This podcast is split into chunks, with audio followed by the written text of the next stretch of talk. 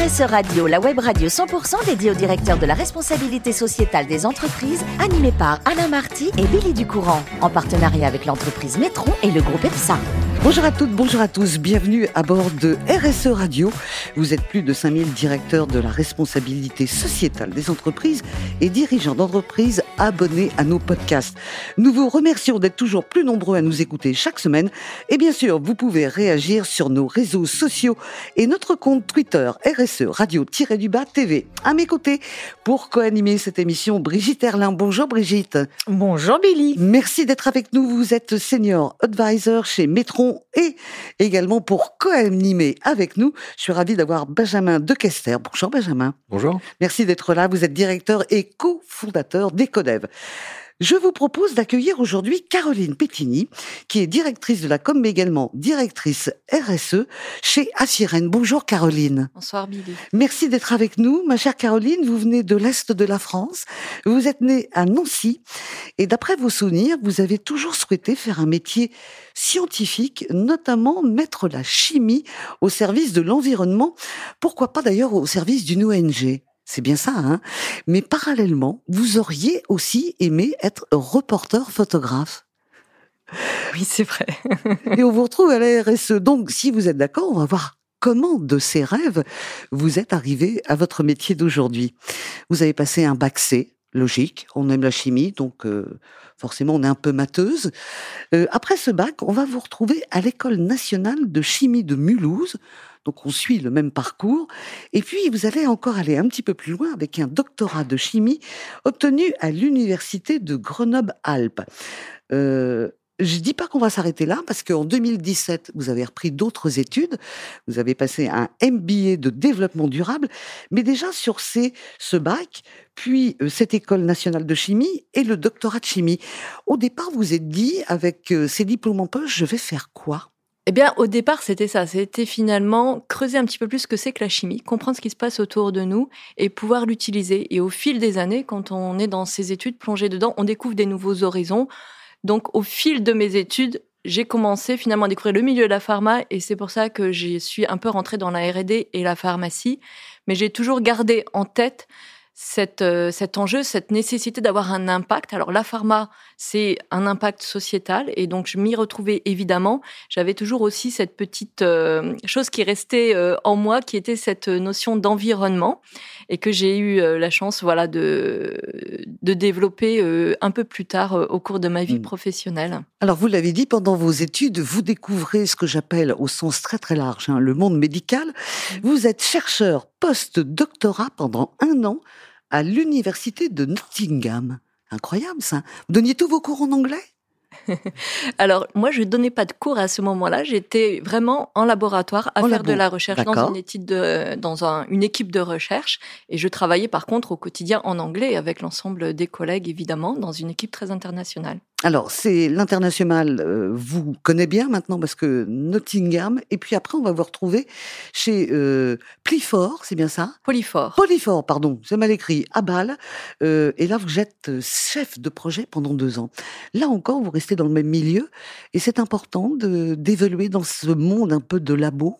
De oui, recherche. moi ça m'a beaucoup plu. Je m'y suis euh, épanouie parce que j'aime ce milieu scientifique, j'aime l'état d'esprit, la culture euh, finalement laboratoire. Moi, je crois que ça reste vraiment ancré en moi, ce, côté très carré, très euh, rigoureux. On, dit ce qu'on fait et on fait ce qu'on a dit, euh, très aussi prudent dans la façon d'annoncer les choses. Euh, et, je retrouve cette culture. moi, je trouve quand, quand on a parlé, par exemple, du Covid et que je voyais les scientifiques qui étaient interviewés, les journalistes qui cherchaient à leur faire dire des choses, j'avais l'impression de retourner quand, au, laboratoire. Donc vraiment, cet état d'esprit, c'est toujours le même. Donc oui, c'est important. Après, au bout d'un moment, moi, à titre personnel, j'ai ressenti le besoin de sortir du laboratoire et de m'ouvrir vers euh, d'autres horizons. Mmh euh, J'étais pas euh, probablement faite pour devenir un grand chercheur ou un prix Nobel de chimie. Euh, mais en tout cas, euh, durant ces dix années, peut-être un petit peu moins, j'ai beaucoup appris et je, je, garde beaucoup de respect en tout cas pour le mmh milieu scientifique. Mais on l'a vu, dès votre plus jeune âge, la chimie vous intéressait. Vous avez fait une grande partie de votre carrière chez BASF, grosse entreprise. Euh, et vous avez travaillé aussi sur l'image de la chimie qui en avait bien besoin, parce que quand on dit chimie, on dit, oh là, c'est encore quelque chose qui est bon mais qui est mauvais en même temps. Ça a été un travail euh, positif, ça, pour euh, cette matière que vous aimez tant? Bah, moi, j'ai beaucoup aimé parce que c'est vrai que c'est frustrant quand on, quand on aime ce qu'on fait. Et, euh, encore une fois, moi, je reste toujours émerveillée par la chimie en tant que telle, par les expériences de chimie. Je suis vraiment une grande fan de Jamie Gourmaud et d'autres d'autres types de personnes comme ça. Et, et ça me rend triste quand je, je constate une incompréhension du grand public pour ça, parce que au final, la chimie, c'est un peu comme la biologie, c'est aussi la vie. Il faut pas l'oublier. Donc, ça permet de comprendre comment notre environnement, comment comment les choses fonctionnent, comment la nature fonctionne. Travailler là-dessus et sur cette notion finalement d'image de la chimie et sur la pédagogie. Euh, moi, j'ai beaucoup aimé, ça m'a beaucoup intéressé. Euh, et d'ailleurs, en dehors du grand public, parce que quand on travaille là-dessus, on va travailler auprès des jeunes, leur donner envie aussi de faire des études dans ce milieu-là, mais on va aussi euh, parler avec le grand public, les citoyens, avec des ONG. Et ça aussi, c'est très enrichissant parce que on y va. Finalement, l'idée, c'est pas non plus de convaincre, c'est de discuter, d'échanger. Et, et là, finalement, au début, on y va un peu comme ça, avec son, son bâton de pèlerin pour essayer mmh justement de défendre sa cause. Et au final, on rencontre des gens qui ont des perceptions différentes et on, on, on, apprend beaucoup aussi finalement sur les craintes, les questionnements de la société. Et, et ça, je trouve que c'est aussi passionnant. Alors finalement, euh, le poste de RSE s'imposait à vous. Vous êtes depuis mm. quelque temps chez Afiren. Alors, euh, vous vous occupez, bien sûr, vous êtes directrice de la RSE, mais il y a toujours ce petit côté, directrice aussi de la com, qui est très important. Et en tant que DIRCOM, vous allez répondre aux questions. On va commencer avec vous, Brigitte. D'accord. Donc euh, moi j'ai compris que Afiren en fait ça produisait des composants de molécules qui étaient biosourcés et qui euh, permettaient de substituer aux, composants classiques euh, qui sont plutôt issus de la pétrochimie, donc plutôt fossiles. Donc ma question est la suivante en quoi cette nouvelle approche innovante va impacter l'empreinte carbone, la vôtre, celle de vos clients, et comment vous la mesurez? Eh ben, effectivement, donc le fait de fabriquer des, ingrédients, hein, qui aujourd'hui, nous, les ingrédients qu'on fabrique, ils existent déjà sur le marché, mais comme vous l'avez dit, ils sont fabriqués à partir du pétrole. Le fait de les fabriquer par un procédé de fermentation à partir de coproduits de biomasse, ça permet de, vraiment d'améliorer l'empreinte carbone parce que d'une part, la matière première, elle est renouvelable, pas comme le pétrole, qui lui est renouvelable sur des millions d'années. La matière première renouvelable, la plante, elle, c'est des cycles de quelques années, dizaines d'années. Donc, cette, ce fort taux de renouvelabilité permet de jouer un, rôle un peu de puits de carbone. Et donc, ça, finalement, d'améliorer fortement l'empreinte carbone du produit qu'on fabrique. Euh, et puis, par ailleurs, en dehors de ça, du fait d'utiliser de la biomasse comme matière première, euh, on a tout un ensemble, tout un business model euh, autour de, de, ça qui fait que ben on a des approvisionnements qui sont régionaux et ça c'est vraiment un souhait et une stratégie qu'on souhaite conserver. Notre but c'est pas de faire venir de la biomasse euh, du bout du monde, pas du tout. Donc on reste dans des approvisionnements régionaux, quelques centaines de kilomètres grand maximum, des coproduits toujours et un procédé complètement optimisé. Euh, aujourd'hui, notre euh, système industriel, il est triplement circulaire et complètement optimisé pour permettre justement à la fin d'avoir une bonne performance en termes d'énergie et d'environnement. Voilà. Et donc, on mesure effectivement la performance de ces produits ben, grâce à des outils assez classiques hein, qui s'appellent des analyses de cycle de vie et qui nous permettent de comparer euh, très concrètement le produit qu'on fabrique avec notre procédé de fabrication. On peut le comparer par rapport aux produits existants sur le marché, le même produit mais fabriqué différemment et on fait la comparaison. Nous, ça nous a permis de voir qu'on a des solutions qui ont une empreinte carbone environ cinq fois meilleure. Mmh cinq fois meilleure, c'est important. Oui. Alors, Brigitte, une autre question? Une autre question, euh, vous, vous avez dit que vous veniez de chez BASF, qui est une grande industrie chimique très traditionnelle et avec une certaine, un certain âge, notamment certainement des usines du siècle dernier. Euh, vous parlez d'innovation chez vous, de nouvelles usines. Je crois que vous avez lancé euh, récemment une nouvelle usine de production, la première, me semble-t-il. En quoi l'approche RSE est différente entre gérer une usine traditionnelle chimique et gérer votre nouvelle usine? Oui, c'est à la fois très semblable et très différent. Effectivement, c'est semblable parce que ça reste une approche RSE, qu'on utilise euh, finalement les mêmes, euh, on travaille sur les mêmes sujets, hein, le climat, la biodiversité, des sujets sociétaux, etc. Mais dans une entreprise qui existe depuis longtemps, qui a de nombreuses usines, l'enjeu c'est déjà de diagnostiquer euh, son existant et puis de, s'améliorer et de s'inscrire dans un plan d'action à plus ou moins long terme. Pour Afiren, ce qui est un petit peu particulier comme approche, c'est que finalement, on part presque d'une page blanche. Et notre enjeu, c'est de faire le mieux possible dès le début. Et euh, ça paraît facile quand on en parle, mais ça l'est pas tant que ça. Euh, en tout cas, c'est très stimulant. Mais euh, très concrètement, voilà, faut se dire sur quoi est-ce qu'on va jouer et on n'est pas sur un, on n'a pas de baseline sur lequel se baser pour se dire bah, je vais réduire mes émissions, je vais voilà.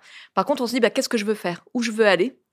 Et est-ce que et en plus comme l'entreprise évolue très vite, c'est difficile de se projeter dans deux ans, dans cinq ans, mais c'est passionnant. Et la chance qu'on a, c'est que ben, on, se dit, voilà, on va essayer de faire le mieux possible dès le début, et donc euh, on a plus de chances de réussir. C'est un gros challenge. Benjamin, c'est à vous. Merci. Bah, félicitations pour, pour ce beau parcours. Euh, à quel moment exactement le, switch s'est passé entre, euh, entre BASF et cette nouvelle entreprise? Et l'idée de la question est est-ce que vous trouviez que c'était une trop grosse machine à faire évoluer et, euh, vous pensiez pas pouvoir finalement euh, euh, assouvir finalement l'objectif que vous étiez donné? Ça s'est passé comment? Je, pense qu'au fil d'une carrière, on a besoin de différents types d'expériences. Il y a toujours une continuité au final, mais on a besoin à un moment donné, à différents âges, périodes de sa vie, d'expériences différentes. Au bout de 10 à 15 ans, je, crois que j'ai passé 13 ans mm. chez, BASF, où vraiment j'ai appris beaucoup et je me suis beaucoup plu parce qu'il y a une grande diversité d'activités. C'est une entreprise très sérieuse qui met en place beaucoup de choses. Mais il est vrai qu'au bout d'un certain nombre d'années, moi personnellement, j'ai eu la sensation d'avoir fait un peu le tour de ce que je pouvais apporter à l'entreprise. Et cette notion d'impact, clairement, était au cœur de mon choix personnel. J'avais besoin de me sentir plus utile, plus impactante. Et dans une grande, grande entreprise telle que celle-ci, euh, on se sent un petit peu, euh, des fois, perdu, des fois frustré. Voilà. C'est le jeu de ces, de ces grandes structures. Il y, a, des avantages et des inconvénients. Bah là, l'avantage d'une petite structure, c'est qu'on est au cœur du sujet. on fait, on décide et ça va très, très vite. Et là, c'est vraiment impressionnant. Mmh Autre question, Benjamin? Euh, Oui, euh, bah, justement, pour une petite structure, j'ai trouvé la, la, démarche RSE euh, très bien construite.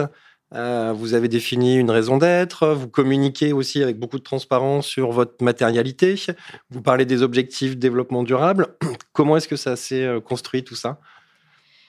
Eh ben, je pense qu'il y a hum, une vraie euh, finalement conviction des fondateurs de l'entreprise hein, euh, qui euh, tous les deux ont, fondé cette, cette boîte pour aussi montrer que c'est possible de concilier finalement de l'industrie, de l'économie avec de l'environnement et, et, et, des entreprises où il fait bon vivre, je dirais. Et donc assez rapidement, ils ont fait ce choix, je pense assez osé, d'embaucher quelqu'un pour faire ça, pour faire de la RSE. Et quand je suis arrivée dans l'entreprise, on était à peine 20 personnes. Et donc vraiment, la mission m'a été donnée d'inscrire la RSE au cœur de l'activité, parce qu'ils se sont dit, certes, on vend des produits entre guillemets plus verts, euh, performants, mais ça suffit pas. Il faut nous-mêmes être performants, euh, travailler correctement et s'assurer aussi que cette offre, elle dure dans le temps. Et donc, c'est pour ça qu'on a travaillé sur la raison d'être, pour s'assurer d'avoir ce cap et bah, si on veut se développer à l'international, construire des nouvelles usines, s'assurer qu'on perd pas ça de vue. Donc ça s'est fait assez naturellement, étape par étape. Et voilà, je pense qu'on se rend compte que c'est très, ça nous sert, en fait, ça nous est utile. Et je pense que ce qui est important, c'est qu'aussi ces démarches RSE, euh, la direction se rende compte que ça l'aide à être efficace et, et à aller même plus vite. Mmh. En tous les cas, merci à Brigitte et Benjamin pour ces questions. Avant de se séparer de, de Caroline, je voudrais qu'on vous adorez les voyages et vous avez eu la chance euh, de découvrir un pays qui est la Chine, dont on parle beaucoup depuis quelques années et encore plus en ce moment. Cette Chine, vous l'avez vue autrement parce que vos parents ont habité en Chine. Donc, euh, en allant leur rendre visite, vous avez pu découvrir ce pays. Ce pays qui, quelquefois, nous fait peur, quelquefois nous bouffe, industriellement parlant. Ce pays qui, euh, peut-être un jour, pourra nous envahir au niveau économique. J'aimerais votre ressenti de deux, trois phrases pour terminer cette émission. Vous qui l'avez connu différemment de ce qu'on voit par le prisme des médias. Oui, c'est vrai que j'ai eu cette chance de le découvrir toujours en tant que touriste quand même, hein, je n'y ai pas mhm. vécu, mais en tout cas différemment, en dehors des sentiers battus. Euh, beaucoup d'émerveillement, c'est un pays magnifique, très très varié, et des gens, euh, des, une population, euh, je trouve, voilà, vraiment très, très accueillante et très intéressante, très riche. Et c'est vrai que j'ai toujours du mal quand j'entends parler de ce pays. Je vais faire le parallèle avec ce qu'on disait sur l'image de la chimie finalement. On a une image de ce pays assez négative quand même, avec beaucoup d'a priori. Et il y a quand même un, régime hein, qui est euh, celui-ci. Mais, mais derrière ça, il y a un pays avec une richesse et des, et des gens euh, vraiment super intéressants. Et je trouve ça dommage voilà, d'avoir... Euh, trop de clichés, je dirais, en tout cas sur, certains pays. Et j'espère que la population va réussir dans ce très très grand pays à se prendre en main et se construire, se responsabiliser pour construire ce qu'elle a envie de construire. Parce que quand même, la population subit un certain nombre de choses avec lesquels elle n'est pas forcément en phase. Mmh. C'était important pour nous d'avoir votre avis parce que comme vous connaissez ce pays différemment, je vous remercie beaucoup Caroline de votre visite. Merci également à vous Brigitte et Benjamin. C'est la fin de ce numéro de RSE Radio. Retrouvez toute notre actualité sur nos comptes Twitter et LinkedIn. On se donne rendez-vous mardi prochain à 14h précise pour une nouvelle émission. L'invité de la semaine de RSE Radio, une production B2B Radio.tv en partenariat avec Nitron et le groupe EPSA.